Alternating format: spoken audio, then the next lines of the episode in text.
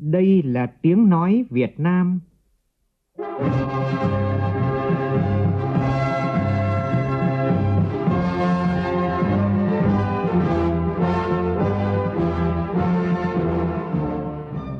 là tiếng nói Việt Nam, phát thanh từ Hà Nội, thủ đô nước Cộng hòa xã hội chủ nghĩa Việt Nam.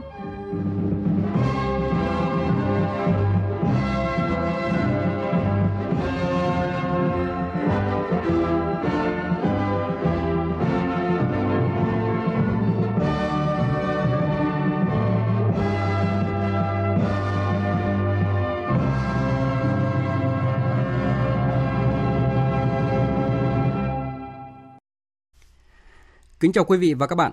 Mời quý vị và các bạn nghe chương trình Thời sự chiều của Đài Tiếng nói Việt Nam với những nội dung chính sau đây.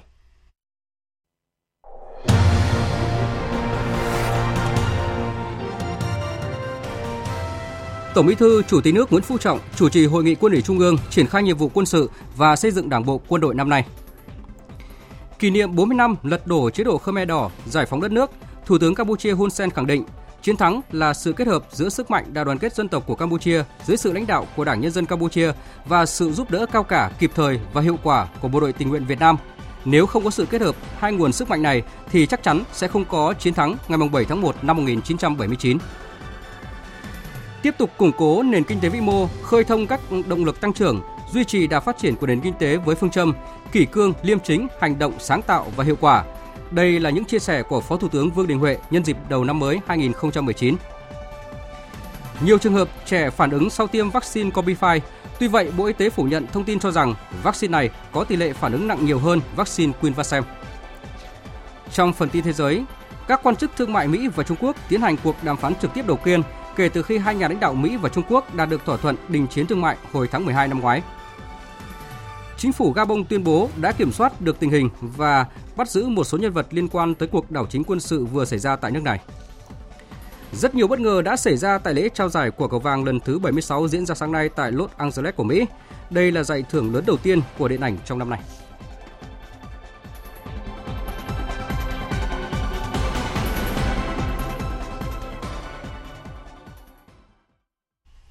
Bây giờ là nội dung chi tiết. Sáng nay tại Hà Nội, Quân ủy Trung ương tổ chức hội nghị ra nghị quyết lãnh đạo thực hiện nhiệm vụ quân sự quốc phòng và xây dựng Đảng bộ quân đội năm 2019. Tổng Bí thư, Chủ tịch nước Nguyễn Phú Trọng, Bí thư Quân ủy Trung ương chủ trì hội nghị. Thủ tướng Chính phủ Nguyễn Xuân Phúc, Ủy viên Bộ Chính trị, Ủy viên Thường vụ Quân ủy Trung ương dự hội nghị. Đại tướng Ngô Xuân Lịch, Ủy viên Bộ Chính trị, Phó Bí thư Quân ủy Trung ương, Bộ trưởng Bộ Quốc phòng điều hành hội nghị. Tin của phóng viên Xuân Dần. Tại hội nghị, Quân ủy Trung ương đã đóng góp ý kiến đối với tập thể Ban Thường vụ Quân ủy Trung ương, các đồng chí trong Thường vụ Quân ủy Trung ương và các đồng chí Ủy viên Quân ủy Trung ương là Thứ trưởng Bộ Quốc phòng. Cho ý kiến về các dự thảo sơ kết 5 năm thực hiện nghị quyết của Quân ủy Trung ương về lãnh đạo công tác khoa học công nghệ và môi trường trong quân đội đến năm 2020 và những năm tiếp theo. Nghị quyết của Quân ủy Trung ương về nâng cao chất lượng huấn luyện giai đoạn từ năm 2013 đến năm 2020 và những năm tiếp theo. Phát biểu tại hội nghị, Tổng Bí thư Chủ tịch nước Nguyễn Phú Trọng đánh giá cao những nỗ lực của lực lượng quân đội nhân dân Việt Nam trong năm qua, đóng góp tích cực vào thành tựu chung về kinh tế xã hội của đất nước, giữ vững ổn định chính trị, bảo đảm quốc phòng an ninh. Tổng Bí thư đề nghị trong năm nay và những năm sắp tới, quân ủy Trung ương và quân đội nói chung phải nêu cao tinh thần cách mạng tiến công, tính chiến đấu mạnh mẽ hơn, quyết liệt hơn nữa và có kết quả cụ thể, rõ rệt hơn nữa trên tất cả các lĩnh vực, nhất là những lĩnh vực còn yếu kém hoặc chưa làm được. Trên nền tảng tư tưởng chiến lược, quân đội tiếp tục tập trung nghiên cứu, nắm chắc, đánh giá chính xác, dự báo đúng và sớm tình hình để chủ động tham mưu với Đảng, Nhà nước về nhiệm vụ quân sự quốc phòng, tuyệt đối không được chủ quan và để bị động bất ngờ, đặc biệt đối với các địa bàn chiến lược trọng điểm cũng như là trong lĩnh vực diễn biến hòa bình. Các đơn vị quân đội cần làm tốt công tác phối hợp bảo đảm an ninh chính trị nội bộ, tích cực đấu tranh chống tiêu cực, tham nhũng, lãng phí, từ đó triển khai thực hiện theo hướng cụ thể hóa từng bước, ưu tiên những vấn đề lĩnh vực cấp thiết, Bộ Quốc phòng cần tiếp tục đẩy mạnh tổ chức sắp xếp bộ máy theo tinh thần nghị quyết Trung ương 6 và kết luận số 16 của Bộ Chính trị về tổ chức Quân đội Nhân dân Việt Nam đến năm 2021, ra soát chặt chẽ tổ chức biên chế chức năng nhiệm vụ của các loại hình tổ chức cơ quan trong quân đội, nhất là khối doanh nghiệp. Trước mắt phải điều chỉnh hợp lý bộ máy cơ quan chiến lược, hệ thống nhà trường, vấn đề thoái vốn doanh nghiệp, cổ phần hóa. Theo Tổng Bí thư, những nhiệm vụ này cần được triển khai mạnh mẽ hơn với tinh thần không chủ quan nóng vội – song cũng không được chậm trễ, thiếu tích cực.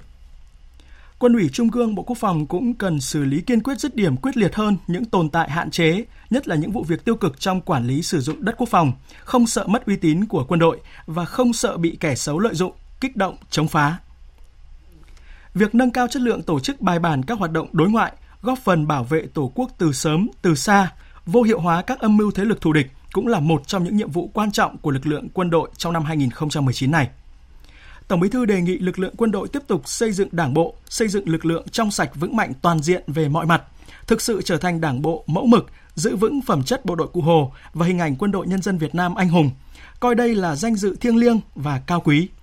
Đồng thời lực lượng quân đội phải đi đầu trong công tác đấu tranh bảo vệ Đảng, bảo vệ chế độ, kiên quyết đập tan mọi âm mưu phá hoại của các thế lực thù địch và các phần tử xấu, phát huy mạnh mẽ những kinh nghiệm đã đúc kết.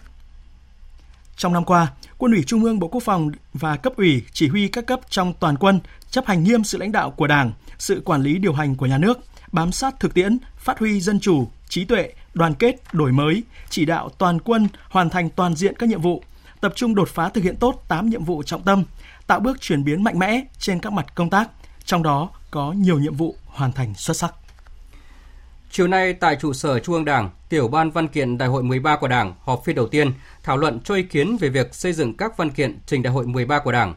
Tổng Bí thư, Chủ tịch nước Nguyễn Phú Trọng, trưởng Tiểu ban Văn kiện chủ trì phiên họp. Phóng viên Xuân Dần đưa tin.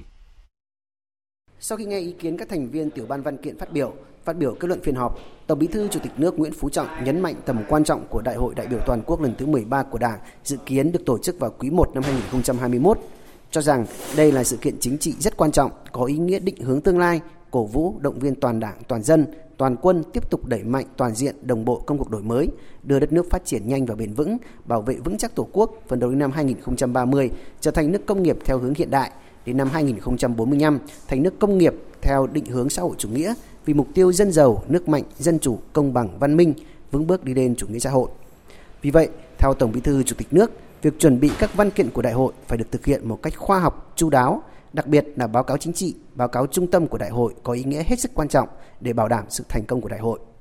Các báo cáo trong văn kiện đại hội 13 của Đảng phải thể hiện sự kiên định và vận dụng sáng tạo chủ nghĩa Mark Lenin, tư tưởng Hồ Chí Minh, kiên định mục tiêu độc lập dân tộc và chủ nghĩa xã hội, kiên định đường lối đổi mới, kiên định vai trò lãnh đạo của Đảng, nhân tố quyết định mọi thắng lợi của sự nghiệp xây dựng và bảo vệ Tổ quốc, cho ý kiến về các quan điểm và phương pháp cần quán triệt trong quá trình xây dựng báo cáo chính trị và báo cáo 10 năm thực hiện cương lĩnh 2011. Tổng Bí thư Chủ tịch nước Nguyễn Phú Trọng cho rằng, tuy là đại hội nhiệm kỳ 5 năm, nhưng cần đặt mục tiêu đến năm 2030 và tầm nhìn đến năm 2045 để có cái nhìn hình dung rõ hơn về Việt Nam và thế giới đến thời điểm đó. Báo cáo chính trị cần có chủ đề, tiêu đề và phương châm, vì đây là xác định định hướng lớn, là tư tưởng chỉ đạo, nêu các vấn đề về mục tiêu, động lực, biện pháp có tính hiệu triệu động viên quần chúng nhân dân. Về tư tưởng chỉ đạo về nội dung, Tổng Bí thư Chủ tịch nước Nguyễn Phú Trọng cho rằng cần xử lý hài hòa các mối quan hệ, trước hết là phải kết hợp nhuần nhuyễn quan hệ giữa kiên định và đổi mới. Cái quan hệ giữa kiên định và đổi mới. Thế nào là kiên định và thế nào là đổi mới? Việc cương lĩnh vừa rồi đã đổi mới chưa? Đổi mới nhiều rồi chứ Một loạt nghị quyết trung ương vừa rồi đã đổi mới chưa? Và nhưng mà vẫn kiên kiên định đấy chứ vẫn đi lên chủ nghĩa xã hội, vẫn đảng lãnh đạo, nhà nước quản lý, nhân dân làm chủ. Mục tiêu là nước ta phải là công bằng dân chủ, văn minh. Những cái đó sẽ thay đổi được. Nhưng mà lại phải trong từng việc ấy, nó có cái gì đổi mới trong thời gian vừa rồi. Kể cả trong cương lĩnh đã ghi rồi, nhưng thực tiễn nó phát triển. Bây giờ vừa qua làm thế này này, thì là vẫn cơ bản đúng cương lĩnh. Cái này nên điều chỉnh những thứ chí ít tổng kết để thấy cái chỗ đó. Đấy cho nên là kết hợp rất nhuần nhuyễn giữa kiên định và đổi mới còn có chữ sáng tạo nó không được đổi mới thì tất nhiên là phải có sáng tạo rồi chẳng qua là cách nói nhấn mạnh thôi đúng không theo Tổng Bí thư Chủ tịch nước, bên cạnh đó phải xử lý tốt quan hệ giữa kế thừa và phát triển, lý luận và thực tiễn, tiếp tục từng bước hoàn thiện hệ thống lý luận về chủ nghĩa xã hội và con đường đi lên chủ nghĩa xã hội ở Việt Nam. Phải quán triệt cái tinh thần là đổi mới nhưng mà có nguyên tắc.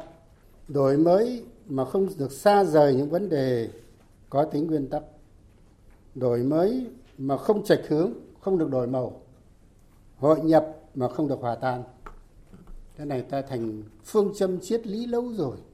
Còn đúng không? Bây giờ vẫn phải làm cái này chứ. Dứt khoát phải đổi mới. Đổi mới hay là chết cơ mà? Vừa qua ta không đổi mới, làm sao có được cái này? Không chịu đổi mới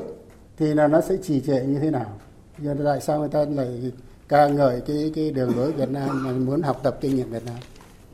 Nhưng khẳng định ta đúng để để để ta yên tâm chứ. Quan trọng nhất là cái tư tưởng chỉ đạo nội dung cách làm này, và chi phối. Về phương pháp và cách làm Tổng Bí thư Chủ tịch nước Nguyễn Phú Trọng yêu cầu phát huy dân chủ, bình tĩnh lắng nghe, thu hút kết tinh tối đa trí tuệ của tập thể để tạo ra sự thống nhất cao. Tổng Bí thư Chủ tịch nước đề nghị các đồng chí thành viên tiểu ban, thường trực tiểu ban nghiêm túc chấp hành chương trình làm việc, đề nghị thường trực tổ biên tập tiến hành các hoạt động khảo sát, thực chất, hiệu quả, tránh nặng về hình thức, thu nhận tối đa thông tin bổ ích về lý luận và thực tiễn, phục vụ cho công việc xây dựng báo cáo chính trị và báo cáo 10 năm thực hiện cương lĩnh 2011.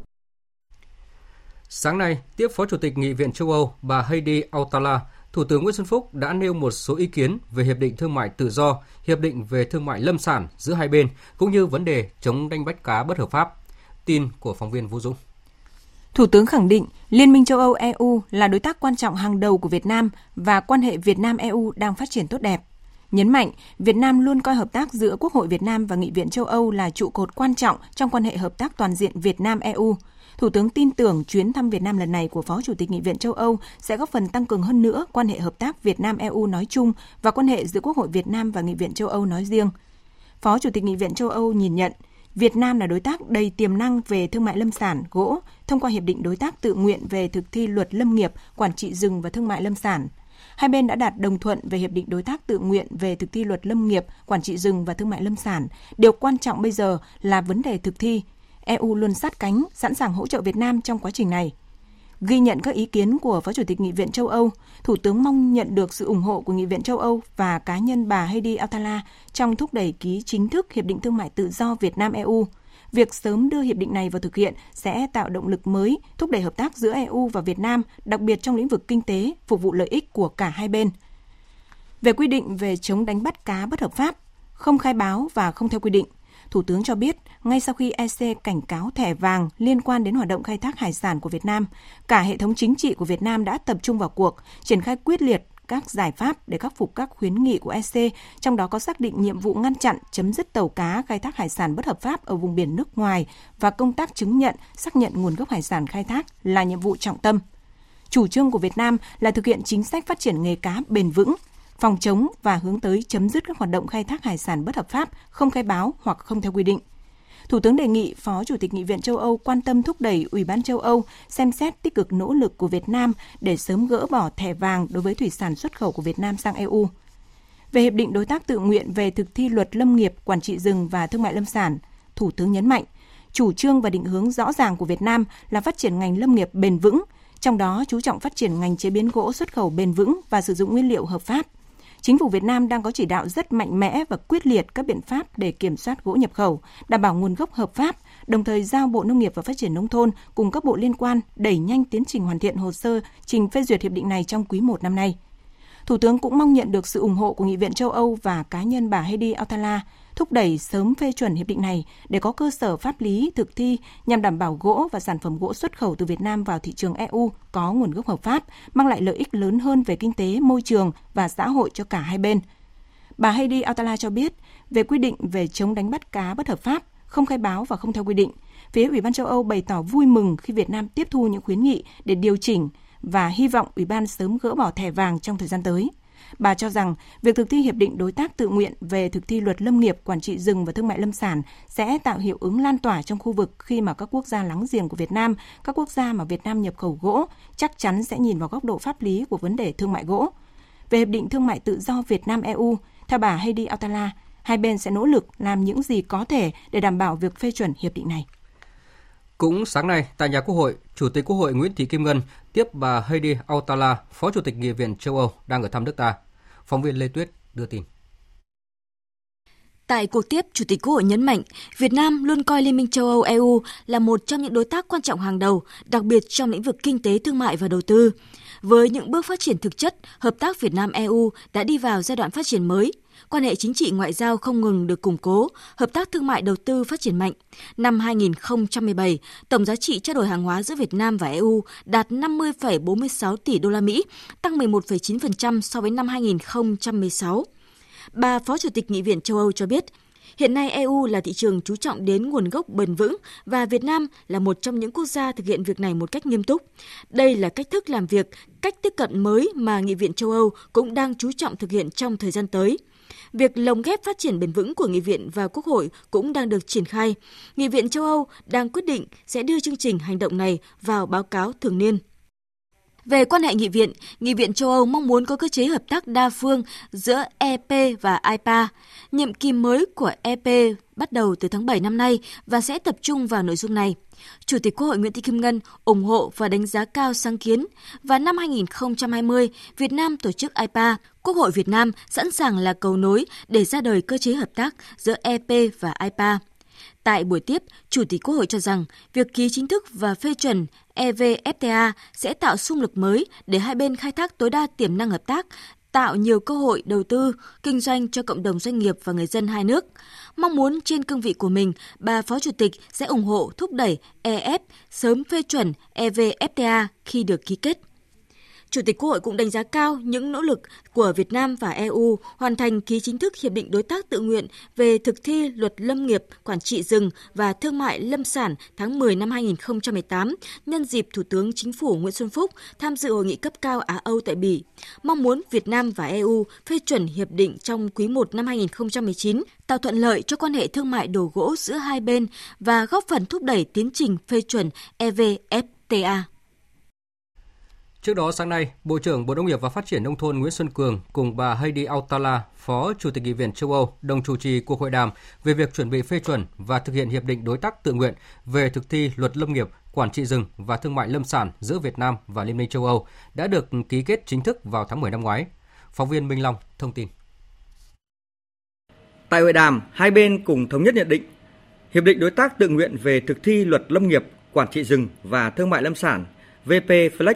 khi được phê duyệt sẽ giúp tăng cường quản trị rừng, giải quyết vấn đề khai thác gỗ bất hợp pháp và thúc đẩy thương mại gỗ và sản phẩm gỗ được xác minh hợp pháp xuất khẩu từ Việt Nam sang thị trường Liên minh châu Âu và các thị trường khác.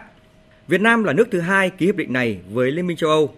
Đây là văn kiện thể hiện trách nhiệm và sự hợp tác của hai bên trong việc đảm bảo nguồn gốc hợp pháp đối với gỗ và sản phẩm gỗ từ khai thác, nhập khẩu, sản xuất, chế biến, thương mại trên thị trường trong nước và xuất khẩu, trong đó có cả thị trường châu Âu. Bộ trưởng Bộ Nông nghiệp và Phát triển Nông thôn Nguyễn Xuân Cường mong muốn với vai trò là Phó Chủ tịch Nghị viện châu Âu, bà Heidi Hautala sẽ đóng góp thêm ý kiến để Nghị viện châu Âu sớm phê chuẩn hiệp định này.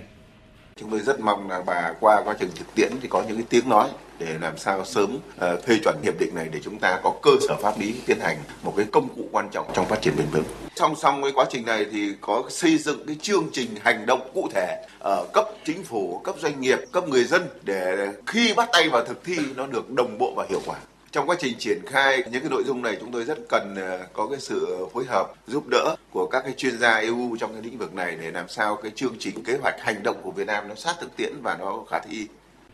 Về phần mình, bà Heidi Hautala, Phó Chủ tịch Nghị viện châu Âu cho rằng đây là bước đi quan trọng của Liên minh châu Âu trong việc xây dựng chiến lược nhằm nâng cao đa dạng sinh học và phát triển bền vững tại châu Á, chống khai thác và thương mại gỗ bất hợp pháp. Um, những điều chúng ta thống nhất ở đây là đảm bảo tính hợp pháp của gỗ, gỗ và sản phẩm gỗ khi vào thị trường EU là phải có nguồn gốc hợp pháp. Việc chúng ta xác định được các quy định chi tiết đặc biệt là liên quan đến quá trình kiểm soát nhập khẩu là rất quan trọng trong việc thực hiện vấn đề này.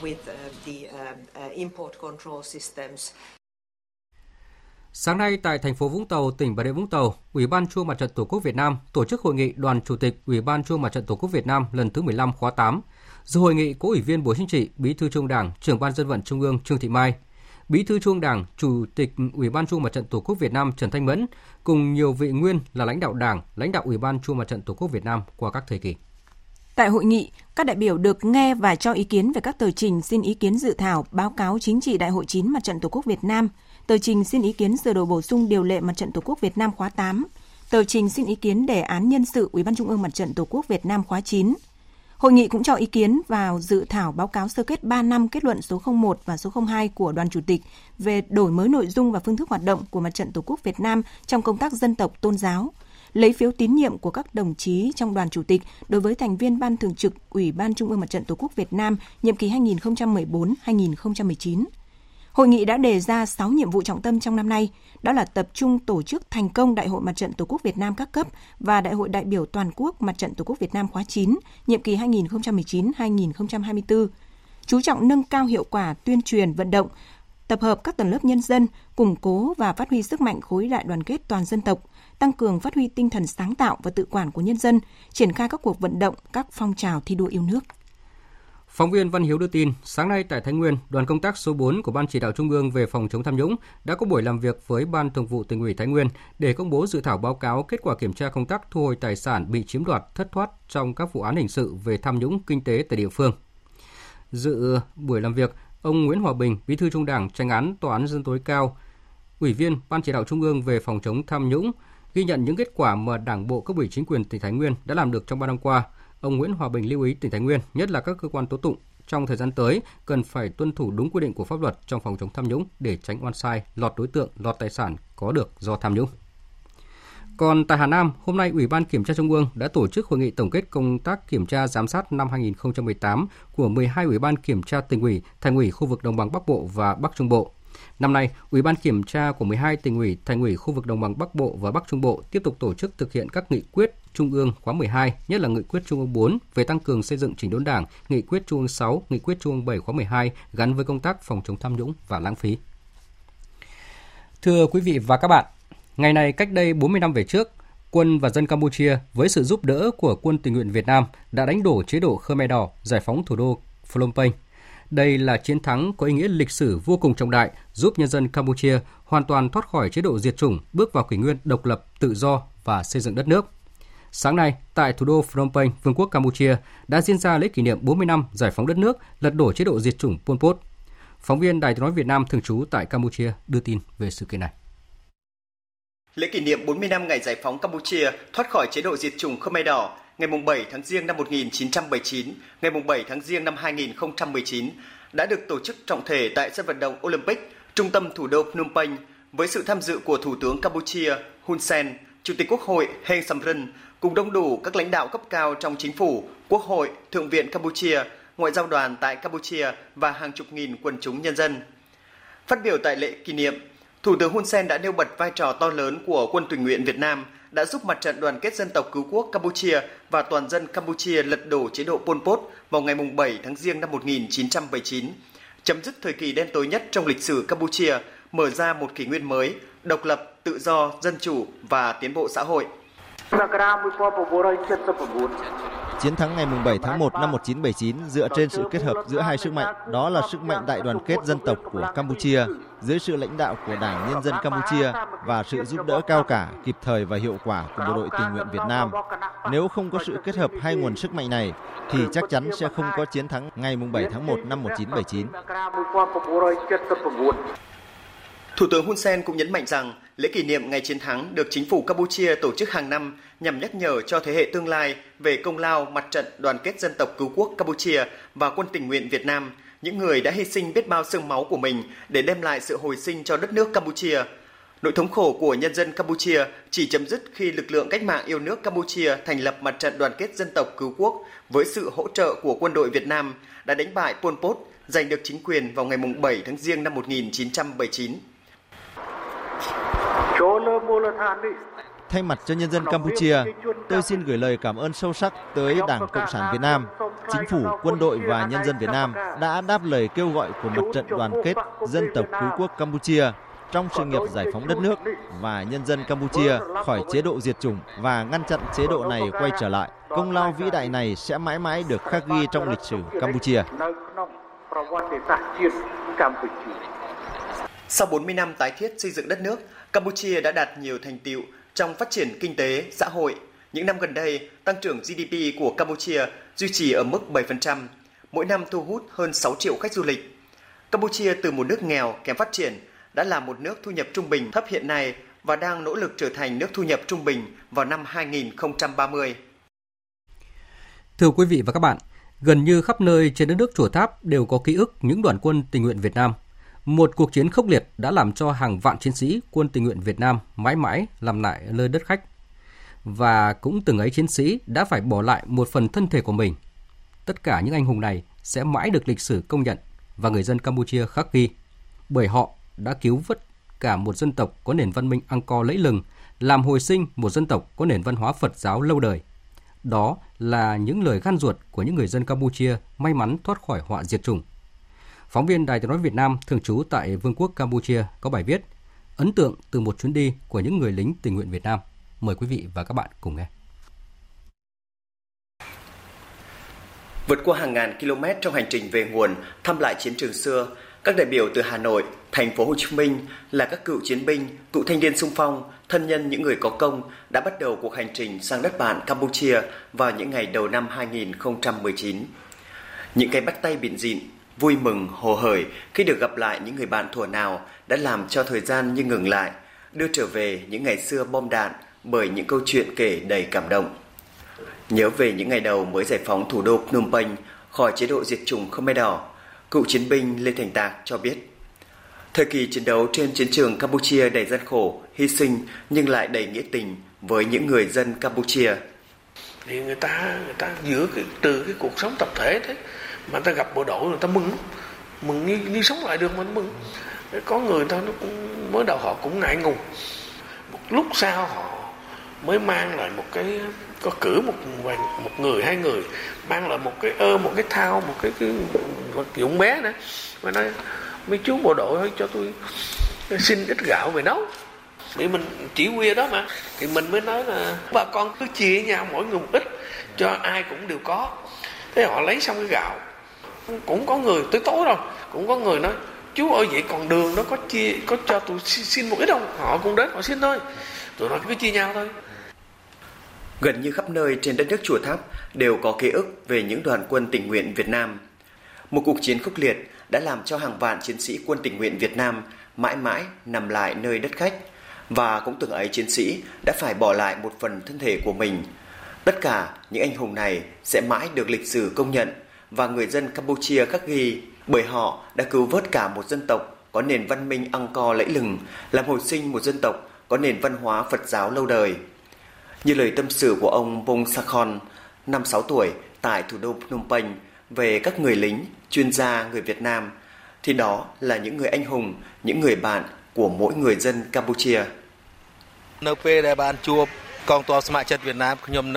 Khi được gặp những người lính tình nguyện Việt Nam, tôi rất vui mừng vì đó là những người tốt, thẳng thắn. Tôi cảm ơn những người lính tình nguyện Việt Nam đã sang giải phóng chúng tôi khỏi chế độ diệt chủng Pol Pot. Tôi hy vọng rằng mối quan hệ giữa Campuchia và Việt Nam ngày càng tốt đẹp. Những năm tháng chiến tranh qua đi không chỉ để lại trong tâm khảm của những người dân Campuchia những hình ảnh đẹp về những người lính cụ Hồ mà ngay cả những người lính đó cũng không thể nào quên được những tình cảm mà người dân Campuchia dành cho mình, cho đồng đội. Ông Lê Hồng Liêm, Phó Chủ tịch Thường trực phía Nam, Ban chấp hành Trung ương Hội hữu nghị Việt Nam Campuchia, Chủ tịch Câu lạc bộ Doanh nghiệp Việt Nam Campuchia, trưởng ban tổ chức chương trình thăm lại chiến trường xưa trên đất bạn Campuchia cho biết. Chương trình xuất phát từ những tâm tư, nguyện vọng của mọi người, làm phong phú thêm đời sống tinh thần cho các thành viên tham gia. Ông cho biết. Thì nhân dịp kỷ niệm à, 40 năm ngày à, chúng ta chiến thắng à, chiến chiến tranh bảo vệ tổ quốc biên giới Tây Nam và cùng với nhân dân Campuchia à, chiến thắng chế độ diệt chủng Pol Pot để tạo điều kiện cho những người đã từng à, đồng lòng sát cánh à, với à, nhân dân à, quân đội à, Campuchia trong cái sự nghiệp à, cao cả này có dịp để về thăm lại à, à, và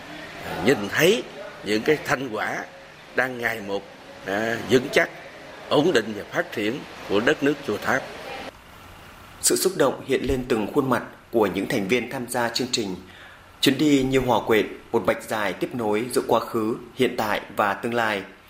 Động lại trong mỗi người tham dự cũng như trong ký ức của những người dân Việt Nam và Campuchia là những ấn tượng khó quên về bài học lịch sử, về truyền thống cách mạng, về tình đồng đội, nét nhân văn cao đẹp của những người cựu chiến binh, cựu thanh niên sung phong ngày ấy. Thời sự VOV, nhanh, tin cậy, hấp dẫn. Chương trình Thời sự chiều tiếp tục với các nội dung đáng chú ý khác.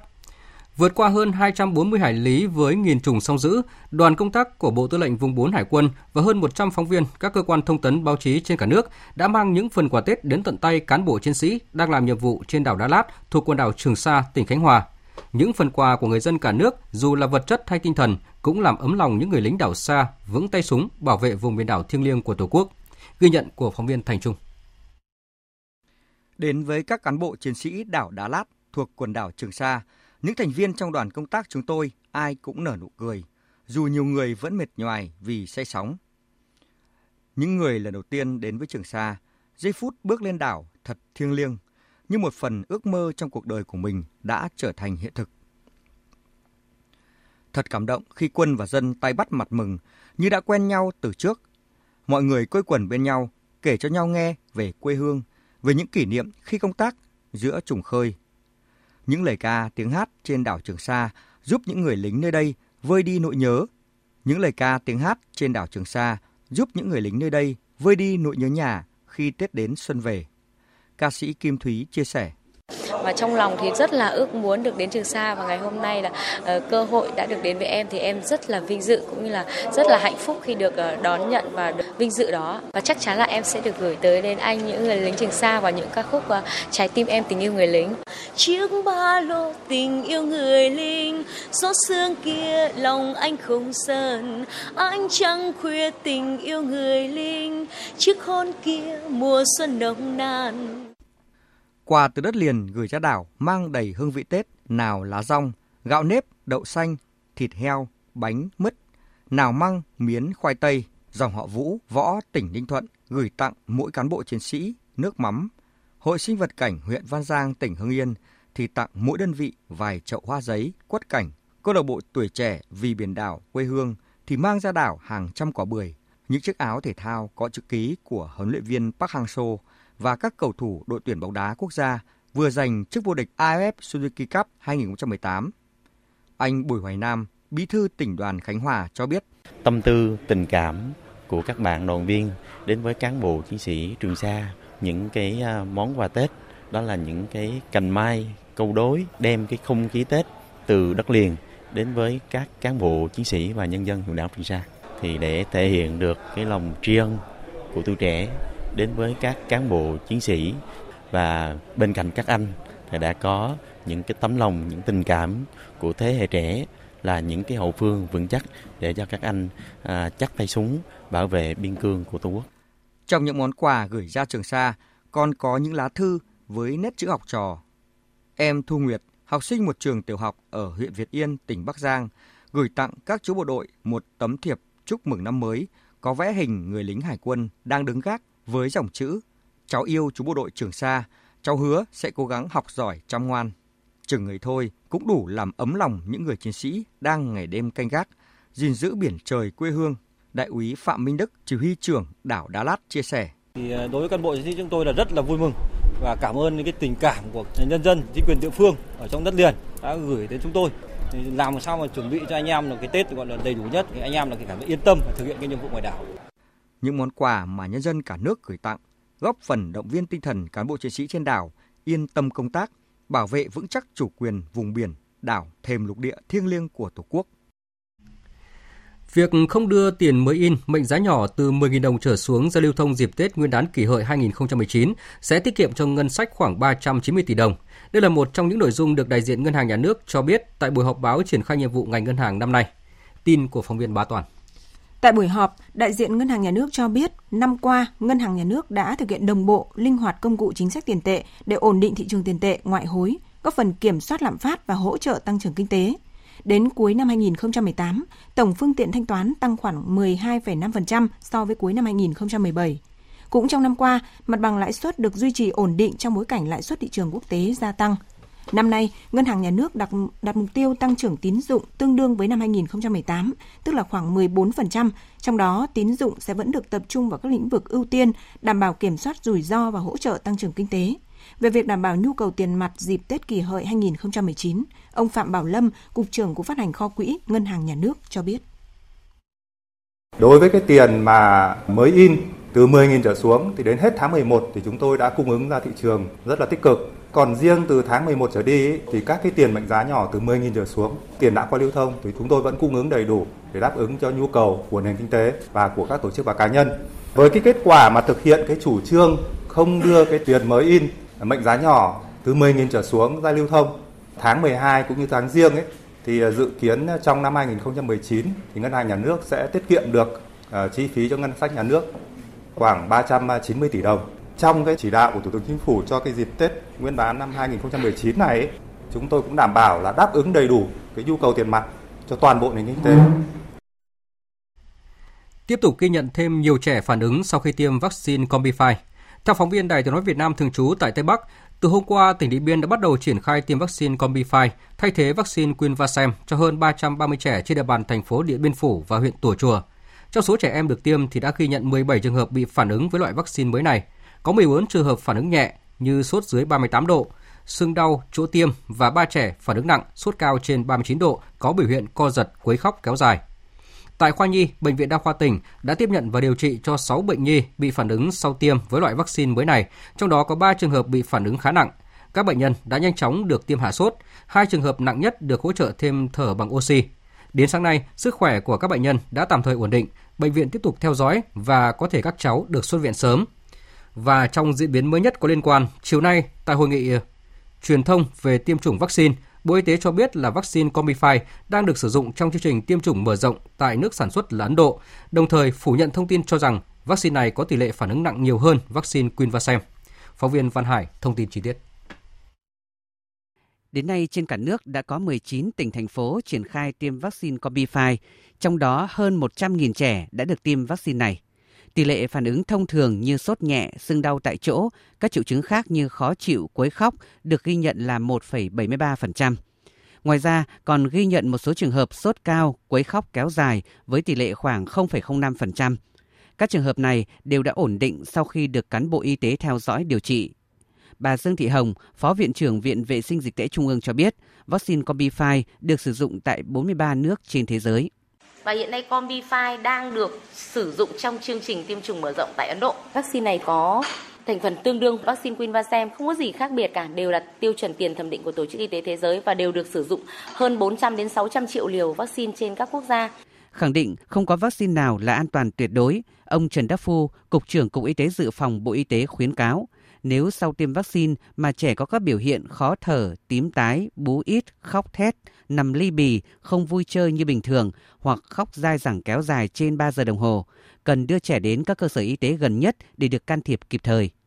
Vai trò của các cái bậc phụ huynh đánh vai trò rất quan trọng. Bởi vì tiêm chủng chúng ta làm hết quy trình rồi. Bà theo dõi được tại trạm y tế được 30 phút thôi. Thế còn lại toàn bộ những cái thì ờ, phản ứng nhẹ hoặc là phản ứng nặng sốt với các thứ nó phải kéo dài đến 2 ngày chắc chắn rằng là các bà mẹ phải theo dõi và phải phối hợp với ngành y tế. Ngoài vaccine Combify, thời gian tới, Bộ Y tế sẽ triển khai thêm vaccine 5 trong 1 khác trong chương trình tiêm chủng mở rộng, đó là vaccine SEE. Đây cũng là vaccine được sản xuất tại Ấn Độ.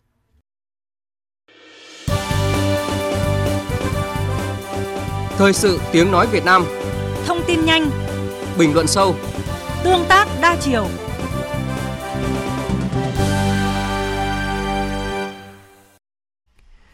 Thưa quý vị và các bạn, năm vừa qua, chính phủ đã có nhiều nỗ lực trong việc duy trì động lực tăng trưởng và ổn định kinh tế vĩ mô. Nhân dịp năm mới 2019, Ủy viên Bộ Chính trị, Phó Thủ tướng Chính phủ Vương Đình Huệ đã dành thời gian trả lời phỏng vấn của phóng viên Đài Tiếng nói Việt Nam và khẳng định phát huy những thành quả đã đạt được trong thời gian tới, chính phủ sẽ tiếp tục củng cố nền tảng vĩ mô, khơi thông các động lực tăng trưởng, duy trì đà phát triển của nền kinh tế đúng theo tinh thần chỉ đạo của Tổng Bí thư, Chủ tịch nước Nguyễn Phú Trọng. Năm nay phải hơn năm ngoái trên tất cả các phương diện, cũng như là thông điệp truyền đi trong ngày đầu năm mới của Thủ tướng Nguyễn Xuân Phúc. Năm 2019 là năm tăng tốc bứt phá với phương châm hành động kỷ cương, liêm chính, hành động sáng tạo và hiệu quả. Sau đây, mời quý vị và các bạn cùng nghe cuộc trao đổi giữa phóng viên Văn Hiếu và Phó Thủ tướng Vương Đình Huệ. À, trước hết xin được trân trọng cảm ơn à, Phó Thủ tướng Vương Đình Huệ đã dành thời gian trả lời phỏng vấn à, phóng viên à, Đài Tiếng nói Việt Nam. Xin uh, kính chào tất cả các quý vị thính giả của Đài Tiếng nói Việt Nam. À, thưa Phó Thủ tướng, một số ý kiến của các chuyên gia kinh tế có nhận định là năm ngoái thì nền kinh tế nước ta mặc dù tăng trưởng cao nhưng chất lượng tăng trưởng vẫn còn một số vấn đề mà chúng ta cần phải lưu ý. Vậy nhận định của Phó Thủ tướng ra sao về chất lượng tăng trưởng năm ngoái có gì khác so với các năm? 2018 là xu hướng rất tốt tức là ngoài cái tăng trưởng tốc độ rất là cao và vừa 7,08 là một trong những nền kinh tế mà tăng trưởng nhanh nhất thế giới năng suất chất lượng hiệu quả sức cạnh tranh trong nền kinh tế thì tiếp tục được nâng lên. Một số các cái chỉ số mà chúng ta đánh giá thứ nhất là cái TFP tức là cái đóng góp của các cái ờ, nhân tố năng suất tổng hợp đấy. Thì năm 2018 của chúng ta uh, tính toán là khoảng 40,23% tức đóng góp của các nhân tố năng suất tổng hợp vào cái tăng trưởng chung là 40,3%. Trong khi đó cái ờ, cả giai đoạn 2011-2015 thì có 33,58% thôi. Và mục tiêu của kế hoạch 5 năm của chúng ta đặt ra là 30 đến 35%. Thế nếu chúng ta tính là một đơn vị tăng trưởng GDP thì cần đến bao nhiêu phần trăm về tăng trưởng tín dụng? 2016 thì để có 1% tăng trưởng GDP thì chúng ta cần đến 2,94% là tăng trưởng tín dụng. Năm 2017 ấy, thì chỉ số này là chỉ còn có 2,68% thôi. Và năm 2018 ấy, ước cái tổng cái tăng trưởng tín dụng cho đến nay và theo cập nhật của ngân hàng nhà nước là khoảng 14%. Và với cái GDP tăng 7,08 mà mức tăng trưởng tín dụng có 14% thôi thì cái chỉ số mà cái số phần trăm tăng trưởng tín dụng để đóng góp 1% GDP thì chỉ còn có 2,1 đấy. Và giải ngân đầu tư công của chúng ta cho đến thời điểm này là chỉ có khoảng là 67%. Nếu mà tính hết cả cái ờ, tháng 1 tính cả khoảng 61.000 tỷ đã hoàn thành khối lượng rồi nhưng mà còn nằm ở kho bạc chưa thanh toán. Và cái chu kỳ thanh toán đầu tư công là cho đến hết tháng 1 theo luật. Thì nếu mà tính tổng số mà giải ngân cho đến hết tháng 1 đi thì cũng chỉ là đạt 92,3% thôi cái vốn đầu tư công thôi theo cái ngân sách thôi. Như vậy đầu tư công mình ra là ít hơn. Tín dụng mình ra nó cũng ít hơn mà tăng trưởng lại cao hơn. Chính là do cái đóng, đóng góp của cái yếu tố cái năng suất lao động tổng hợp này. Cái đấy là cái nó ngay trôi cãi đó. Mọi người bảo là có vẻ là nó kém đi hay là có vẻ là không tương xứng thì tôi thấy là cái ý kiến đấy nó không thuyết phục lắm. À, thưa Phó Thủ tướng, hiện nay thì nợ công của nước ta đã giảm xuống còn 61,4% GDP.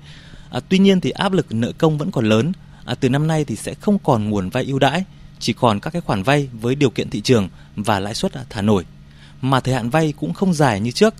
À, vậy à, điều này sẽ được chính phủ chú trọng tập trung điều hành ra sao à, trong thời gian tới?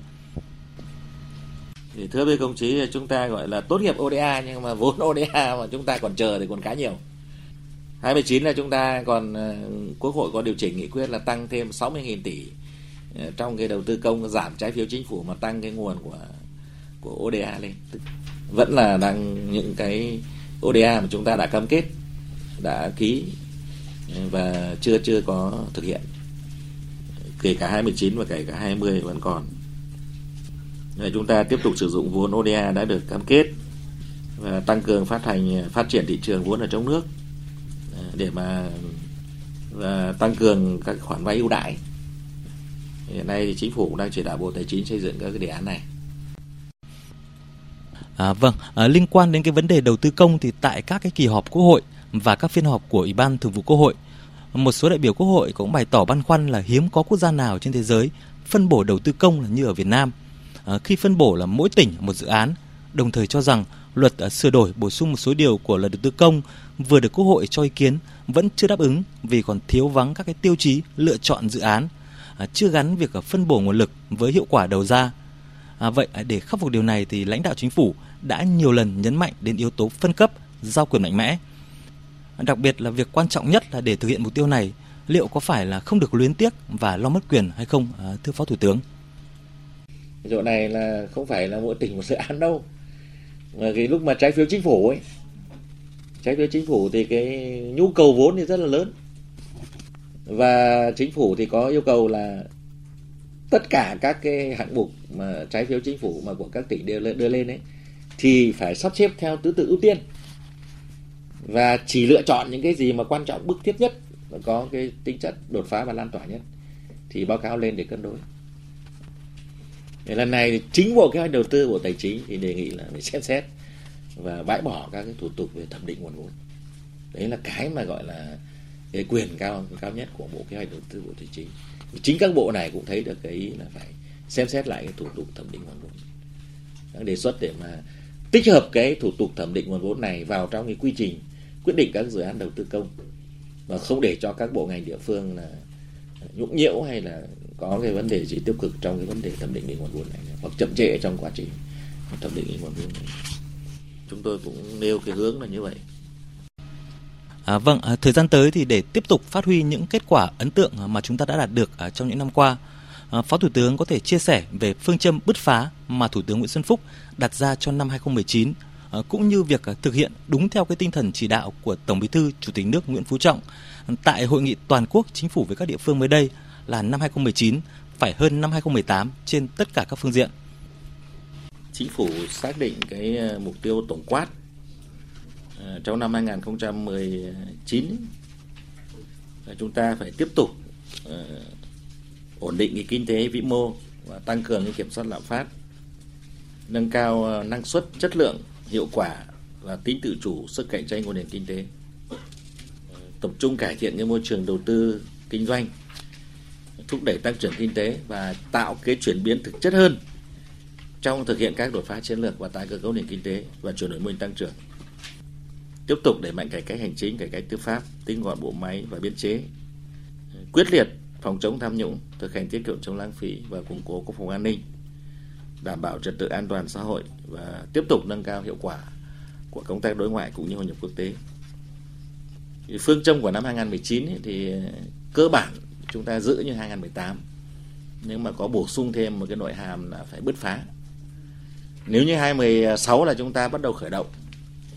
2017 có thể gọi là vượt chướng ngại vật. 2018 là bản lề 2019 thì dứt khoát phải bứt phá để 20 là về đích.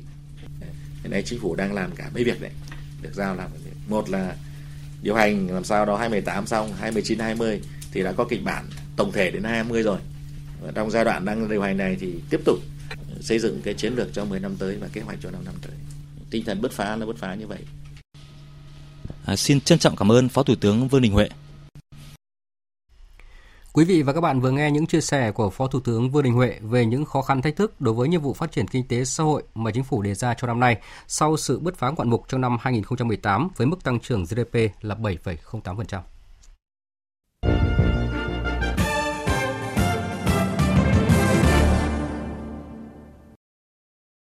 Chương trình thời sự chiều nay tiếp tục với phần tin thế giới. Hôm nay, chính phủ Gabon tuyên bố đã kiểm soát được tình hình và bắt giữ được một số nhân vật liên quan tới cuộc đảo chính quân sự giữa lúc Tổng thống Ali Bongo đang chữa bệnh ở nước ngoài. Người phát ngôn chính phủ nước này, ông Gabriel Mamako, cho biết đã bắt giữ 4 trong số 5 đối tượng tiến hành vụ đảo chính, trong khi kẻ còn lại đang lẩn trốn. Trước đó, một nhóm binh lính đã chiếm giữ Đài Phát thanh Quốc gia vào sáng sớm cùng ngày và đưa ra thông báo về việc thành lập Hội đồng Tái thiết Quốc gia – trong tuyên bố phát trên sóng phát thanh, nhóm sĩ quan quân đội trên cho biết họ thất vọng với thông điệp năm mới của Tổng thống Bongo cũng như năng lực điều hành đất nước của nhà lãnh đạo này.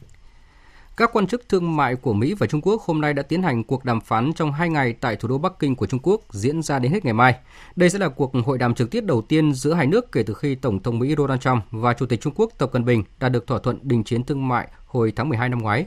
Biên tập viên Đài tiếng nói Việt Nam tổng hợp thông tin.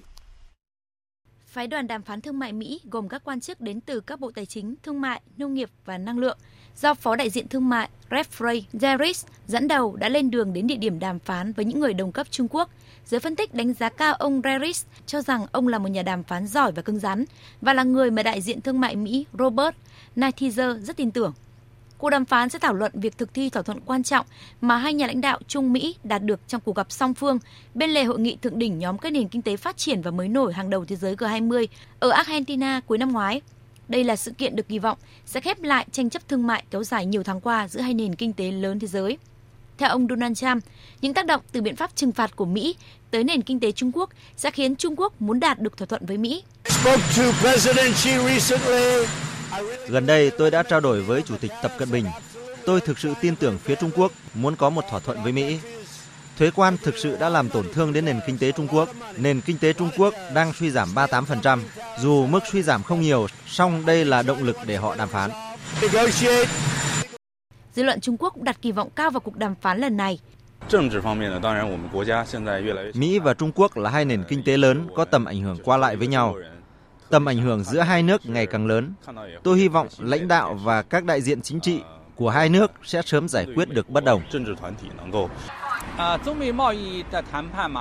Theo tôi, Mỹ và Trung Quốc sẽ đi đến được thỏa thuận ở một mức độ nào đó. Người dân hai nước không thể không sử dụng sản phẩm của nhau.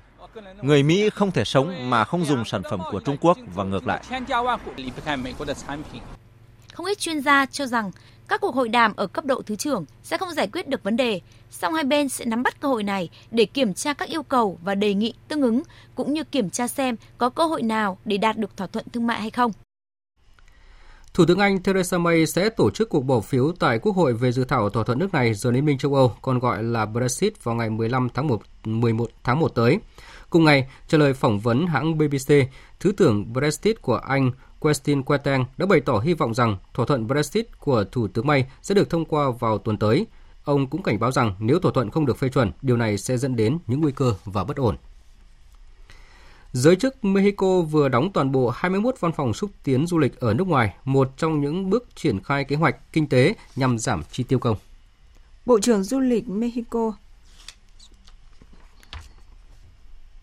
đóng góp à, xin lỗi quý vị và các bạn, Bộ trưởng Du lịch Mexico Marquez cho biết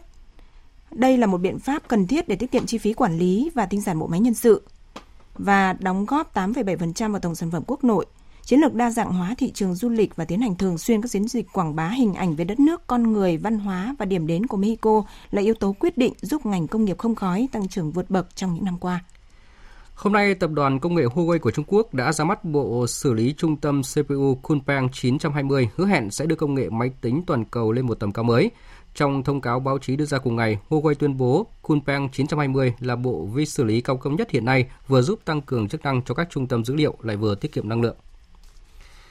Lễ trao giải của cầu vàng lần thứ 76 diễn ra sáng nay tại khách sạn The Beverly Hilton của Los Angeles của Mỹ.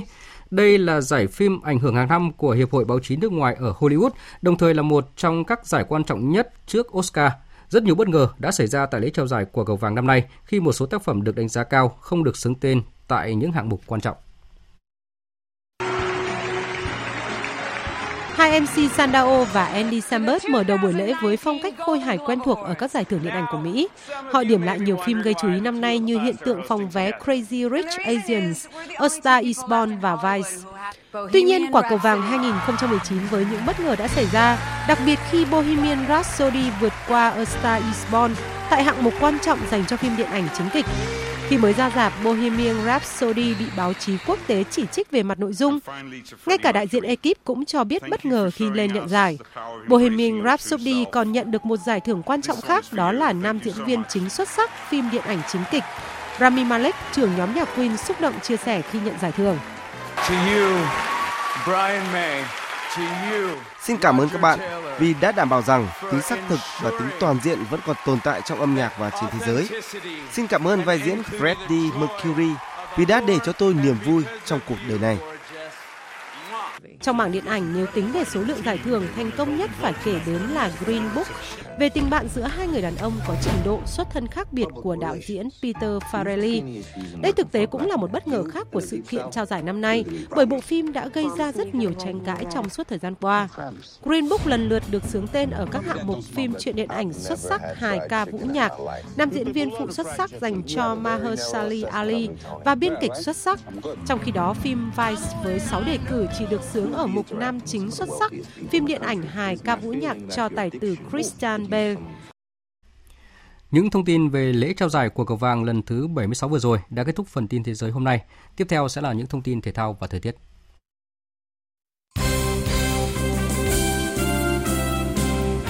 Thưa quý vị và các bạn, một ngày trước trận ra quân, huấn luyện viên Park Hang-seo đã chính thức chốt danh sách 23 cầu thủ tham dự vòng chung kết Asian Cup 2019 và tiền đạo Đinh Thanh Bình là người cuối cùng bị loại. Trước đó, chiến lược gia người Hàn Quốc đã gạch tên chân sút của Hoàng Anh Gia Lai do chấn thương của Văn Toàn và Trọng Hoàng đang tiến triển tốt, chỉ đưa sang Qatar trong chuyến tập huấn để dự phòng. Đây là quyết định dễ hiểu của huấn luyện viên Park Hang-seo bởi lẽ Thanh Bình là cầu thủ trẻ còn non kinh nghiệm thi đấu quốc tế và hàng tấn công của đội tuyển Việt Nam hiện cũng có hai người thay nhau đá cắm là Đức Trinh và Tiến Linh. Trước đó vào tối qua, Đại sứ đặc mệnh toàn quyền Việt Nam tại các tiểu vương quốc Ả Rập Thống Nhất Trịnh Vinh Quang cùng các lãnh đạo đại sứ quán đã tới thăm, khích lệ tinh thần thầy trò huấn luyện viên Park Hang-seo. Đại sứ Trịnh Vinh Quang bày tỏ sự tự hào về những thành tích ấn tượng mà đội tuyển quốc gia và U23 quốc gia đạt được trong năm 2018. Đại sứ nhấn mạnh đó là kết quả đến từ ý chí thi đấu kiên cường, từ sự nỗ lực không ngừng của các cầu thủ dưới sự dẫn dắt tài ba của huấn luyện viên trưởng Park Hang-seo. Đồng thời mong muốn các tuyển thủ tiếp tục nỗ lực cống hiến hết mình trong từng trận đấu để hình ảnh của đội tuyển luôn đẹp trong lòng người hâm mộ. Liên quan đến trận gia quân gặp đối thủ Iraq của tuyển Việt Nam tại vòng chung kết Asian Cup 2019, trọng tài người Qatar Abdurrahman Ibrahim Al-Jassim sẽ là người cầm còi trận đấu này. Ông Ibrahim Al-Jassim năm nay 31 tuổi, được công nhận là trọng tài FIFA năm 2013. Ông từng bắt chính tại FIFA U20 World Cup 2017 và làm trọng tài VR tại FIFA World Cup 2018. Vị trọng tài này cũng từng bắt chính trận bán kết lượt đi AFF Cup 2018 giữa Philippines và Việt Nam trên sân Panat Baclot và trận đấu đó Việt Nam thắng Philippines 2-1. Chuyển sang các tin thể thao đáng chú ý khác. Đại diện bóng rổ Việt Nam tại giải nhà nghề Đông Nam Á là Sài Gòn Heat đã có chiến thắng đầu tiên trong năm 2019 khi đánh bại Mono Vampire của Thái Lan với điểm số 101-82 trong trận đấu diễn ra tối qua. Ở trận đấu này, Sài Gòn Hit đã trình diễn một lối chơi thuyết phục khi liên tiếp có những pha tấn công sắc sảo khiến hàng phòng ngự đối phương phải vất vả chống đỡ. Trận đấu kế tiếp, Sài Gòn Hit sẽ tiếp tục được thi đấu trên sân nhà tiếp đón đối thủ Hồng Kông Eastern vào ngày 13 tháng 1. Tay vợt Lý Hoàng Nam đã đánh bại đối thủ hạng 370 thế giới là Anmeier của Đức trong trận đấu được chờ đợi nhất của ngày khai mạc giải quần vợt Việt Nam mở rộng đang diễn ra ở Đà Nẵng.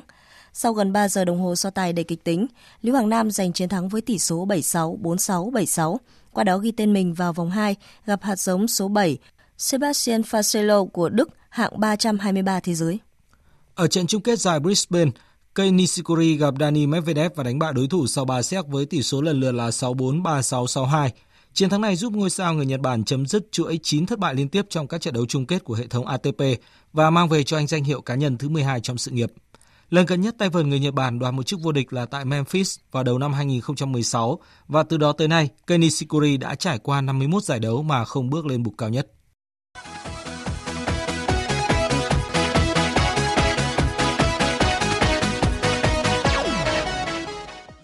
Đêm qua và dạng sáng nay diễn ra loạt trận đấu thuộc vòng 18 La Liga, trong đó hai đại kình địch là Barcelona và Real Madrid đã thu về những kết quả khác nhau. Barcelona có chuyến làm khách trên sân Getafe và gặp nhiều khó khăn trong những phút đầu trận trước khi Lionel Messi rồi Luis Suarez thay nhau lập công đưa đội nhà vượt lên dẫn 2-0. Tới cuối hiệp 1, Gemata rút ngắn cách biệt cho Getafe và 2-1 cũng là kết quả cuối cùng của trận đấu này. Sau trận đấu, huấn luyện viên Barcelona, ông Ernesto Valverde chia sẻ. Sabíamos los resultados de, que se habían producido en la jornada antes de salir. Teníamos la presión de eh, Chúng tôi biết giá trị của các đối thủ và tất nhiên là chúng tôi muốn giành hầu hết những kết quả có lợi. Tôi cũng đã nhận định trước là trận đấu với Getafe sẽ rất khó khăn cho chúng tôi. Barcelona đã chơi cống hiến trong hiệp 1 và có hai bàn thắng dẫn trước, nhưng khi Getafe gỡ được một bàn, họ trở nên mạnh mẽ hơn và gây ra cho chúng tôi khá nhiều khó khăn. Vì vậy, tôi rất vui khi đã giành thêm được 3 điểm.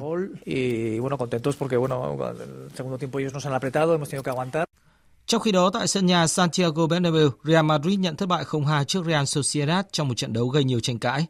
Phát biểu trong cuộc họp báo sau trận đấu, huấn luyện viên Santiago Solari của Real Madrid cho rằng Chúng tôi đã mắc lỗi trong những phút đầu tiên và bị trừng phạt bởi một bàn thua. Trong hiệp 1 và cả hiệp 2 của trận đấu này, mặc dù mọi thứ chống lại chúng tôi, Chúng tôi vẫn cố gắng chiến đấu để giành chiến thắng. Chúng tôi không đánh giá thấp đối thủ, cũng như không đánh giá thấp ai cả. Với trận đấu này, mặc dù gặp bất lợi trong suốt cả trận, chúng tôi vẫn cố gắng chiến đấu. Chúng tôi đã thua trận, nhưng tôi nhận thấy chúng tôi vẫn giữ được phong cách riêng và tôi sẽ không từ bỏ phong cách này. Với những kết quả này, Barcelona tiếp tục đứng vững ở ngôi đầu bảng với 40 điểm, hơn đội nhì bảng Atletico Madrid 5 điểm và hơn Real Madrid đang xếp thứ 5 tới 10 điểm. Dự báo thời tiết Phía Tây Bắc Bộ có mưa, riêng khu Tây Bắc mưa vừa có nơi mưa to và rông, gió nhẹ, trời rét có nơi rét đậm. Trong cơn rông có khả năng xảy ra lốc, xét và gió giật mạnh, nhiệt độ từ 15 đến 20 độ. Phía Đông Bắc Bộ, đêm và sáng sớm có mưa, mưa phùn và sương mù rải rác. Ngày có mưa, mưa rào. Riêng vùng núi phía Bắc có nơi mưa vừa, mưa to và có rông. Gió Đông Bắc cấp 2, cấp 3, trời rét, vùng núi có nơi rét đậm. Trong cơn rông có khả năng xảy ra lốc, xét và gió giật mạnh, nhiệt độ từ 15 đến 19 độ. Các tỉnh từ Thanh Hóa đến Thừa Thiên Huế có mưa vài nơi, riêng phía Nam trưa chiều giảm mây hưởng nắng, gió Bắc đến Tây Bắc cấp 2, cấp 3, đêm trời rét, nhiệt độ từ 18 đến 24 độ. Các tỉnh ven biển từ Đà Nẵng đến Bình Thuận, đêm có mưa rào và rông vài nơi, ngày nắng, gió Đông Bắc cấp 2, cấp 3, nhiệt độ từ 22 đến 30 độ. Tây Nguyên, đêm có mưa rào và rông vài nơi, ngày nắng, gió Đông Bắc đến Đông cấp 2, cấp 3, nhiệt độ từ 17 đến 31 độ. Nam Bộ đêm không mưa, ngày nắng, gió Đông Bắc đến Đông cấp 2, cấp 3, nhiệt độ từ 23 đến 34 độ. Khu vực Hà Nội đêm và sáng sớm có mưa nhỏ, mưa phùn và sương mù, sau có mưa, mưa rào, gió Đông Bắc cấp 2, cấp 3, trời rét, nhiệt độ từ 16 đến 19 độ. Dự báo thời tiết biển, Vịnh Bắc Bộ có mưa vài nơi, sáng sớm có nơi có sương mù, tầm nhìn xa trên 10 km, giảm xuống dưới 1 km trong sương mù, gió đông đến đông bắc cấp 4, cấp 5. Vùng biển từ Quảng Trị đến Quảng Ngãi, từ Bình Định đến Ninh Thuận có mưa vài nơi, tầm nhìn xa trên 10 km, gió đông bắc cấp 4. Vùng biển từ Bình Thuận đến Cà Mau, từ Cà Mau đến Kiên Giang, bao gồm cả Phú Quốc, có mưa rào vài nơi, tầm nhìn xa trên 10 km, gió đông bắc cấp 4, cấp 5. Khu vực Bắc Biển Đông, giữa và Nam Biển Đông có mưa vài nơi, tầm nhìn xa trên 10 km, gió đông bắc cấp 4, cấp 5. Khu vực quần đảo Hoàng Sa thuộc thành phố Đà Nẵng có mưa vài nơi, tầm nhìn xa trên 10 km, gió đông bắc cấp 4, cấp 5. Khu vực quần đảo Trường Sa thuộc tỉnh Khánh Hòa có mưa rào và rông vài nơi, tầm nhìn xa trên 10 km, gió đông bắc cấp 4, cấp 5. Vịnh Thái Lan có mưa rào và rông vài nơi, tầm nhìn xa trên 10 km, gió đông cấp 4.